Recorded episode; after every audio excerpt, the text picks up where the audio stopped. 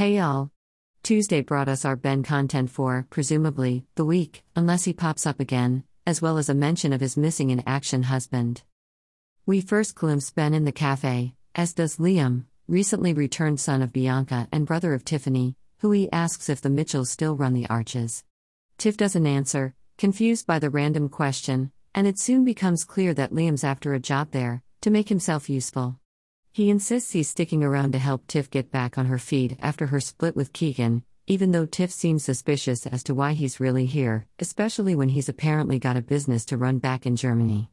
They're interrupted by Ben rushing out of the cafe, apparently concerned by whatever he's hearing down the phone. Bit of an oopsie from production there regarding Ben putting the phone to his ear when in fact he hears people via Bluetooth from his implant. They'd been doing so well, and rather mysteriously insisting that some money be in the account today, no question.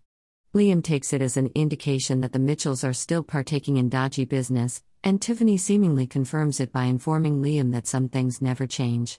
I guess she'd know about the Kush car drama from Whitney and basing it on that? It seems to get Liam thinking anyway. Later, Ben struggles with a car that refuses to start over at the arches as he responds to Liam, who's obviously inquiring about a job. Ben provides the exposition as he goes over Liam's situation, looking for a job back on the square despite working in a successful garage in Germany with his dad, who, for context, used to work in the arches with Phil. And in case you were wondering, I was. Ben does in fact say alarm bells are ringing, Willie. Turns out it's a quote from 1998 crime comedy film Lock, Stock, and Two Smoking Barrels. Which seems exactly like the type of movie Ben would watch for inspiration, and the kind of reference actual East Ender Johnny O'Neill would put in. The more you know. Anyway, it means he's a bit skeptical about Liam's story, but Liam's response is to point out the sign outside that means Ben's got a new partner. How does he know Kheerat is new? And suggests he wait to speak to him. And Ben's response to that is to sarcastically suggest Liam ditch the motors and become a detective with an eye like that. The deflective sass, I love it. He leaves little room for argument as he tries to usher Liam out, commenting on his Weston-Super-Mare regarding the motor he's trying to fix, staring despairingly under the bonnet. Liam continues trying with Ben, claiming he's here for Tiff and wants to pay his way while he's here, and giving Ben a little disbelieving chuckle when he goes on to say he's a technician now and that they could do with his expertise. At that point, Kheerat arrives, and he's not in a good mood, what with the revelation that his mum tried to kiss Honey. I don't know if he actually doesn't believe it, or is just steadfastly refusing to believe it, but it's clearly on his mind. He's abrupt in the presence of Liam, who asks if Kheerat's the partner. Ben explains that Liam is Tiff's brother, and that he's also got polar opposites Janine and Sonia as aunties, Ricky's sister and Bianca's sister, and because of that, Ben compares Liam's family tree to a forest. Which is a bit rich coming from him and his own complicated family connections. However, Johnny's been providing us with a bit of trivia on Twitter, and apparently Ben did have a line about his family being a cactus with pricks on every branch, but it didn't make it in. But we can imagine he said it. Kheerat's clearly not that interested anyway, reminds them that this is a business and suggests they save the social for the Vic. When Ben explains that Liam's looking for a job, Kheerat's immediate dismissal gets Ben's back up, especially when he points out the motor and basically tells Ben to get back to work.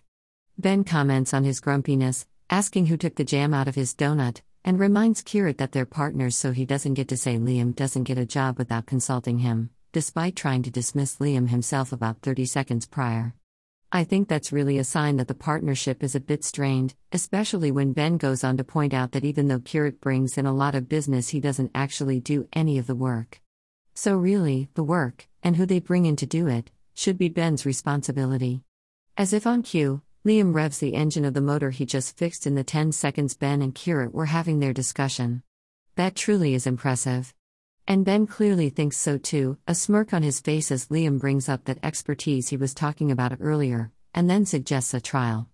It's cheeky and presumptuous, and I think Ben respects it. Cut to the Vic, with Ben, Liam, and Kheerat having their social as Kheerat originally suggested, only they're celebrating Liam's new job.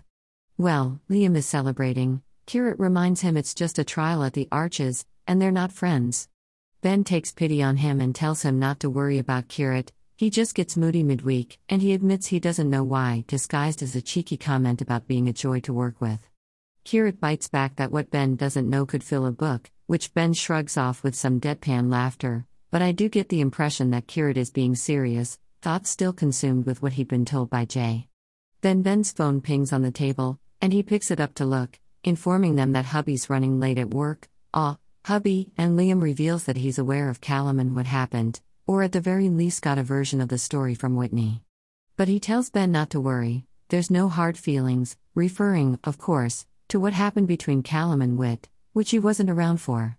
I don't really think Ben was worried in the slightest, so it's rather cute of Liam to say it.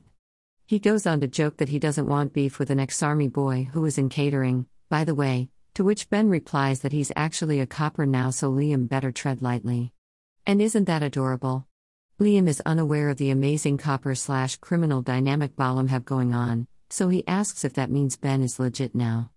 Clearly, it's a bit of a minefield of a question which Ben gives a noncommittal answer to, whether that means he actually does still have a few bits on the side, or that he wishes he did and doesn't want to admit that he doesn't.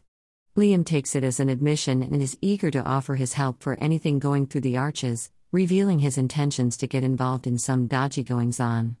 He's stopped in his tracks by Kheerat, though, who informs Liam that the arches is legit, and Ben makes a face which I interpret as annoyance that Kheerat's just spoken for the arches again when it's meant to be theirs, a bit like when he made the decision about Liam getting a job earlier. It also might be an indicator that Ben is open to running some deals through the arches, it's how it stayed afloat before, after all, when Phil had his dealings attached to it. But Kheerat's decisive no means he won't get to hear any ideas Liam might have had, if he was interested, that is. Or maybe they do still have that Stas deal running and Ben's making a face at Kheerat lying about them being legit when he would have considered help from Liam. Kheerat reiterates his wishes not to have any more trouble landing on his doorstep, referencing his assault on Simon and, and dodging a bullet when he wasn't charged. He asks Liam if he understands, and Liam looks to Ben, who looks a bit sheepish but with some reluctance backs Kheerat up, telling Liam he heard the man. And so, not wanting to lose his job before he's even started, Liam feigns indifference and agrees, saying he doesn't want any trouble either.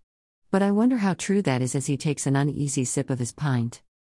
Apparently, we were supposed to have a little Callum in this episode, but it didn't work out, who knows why.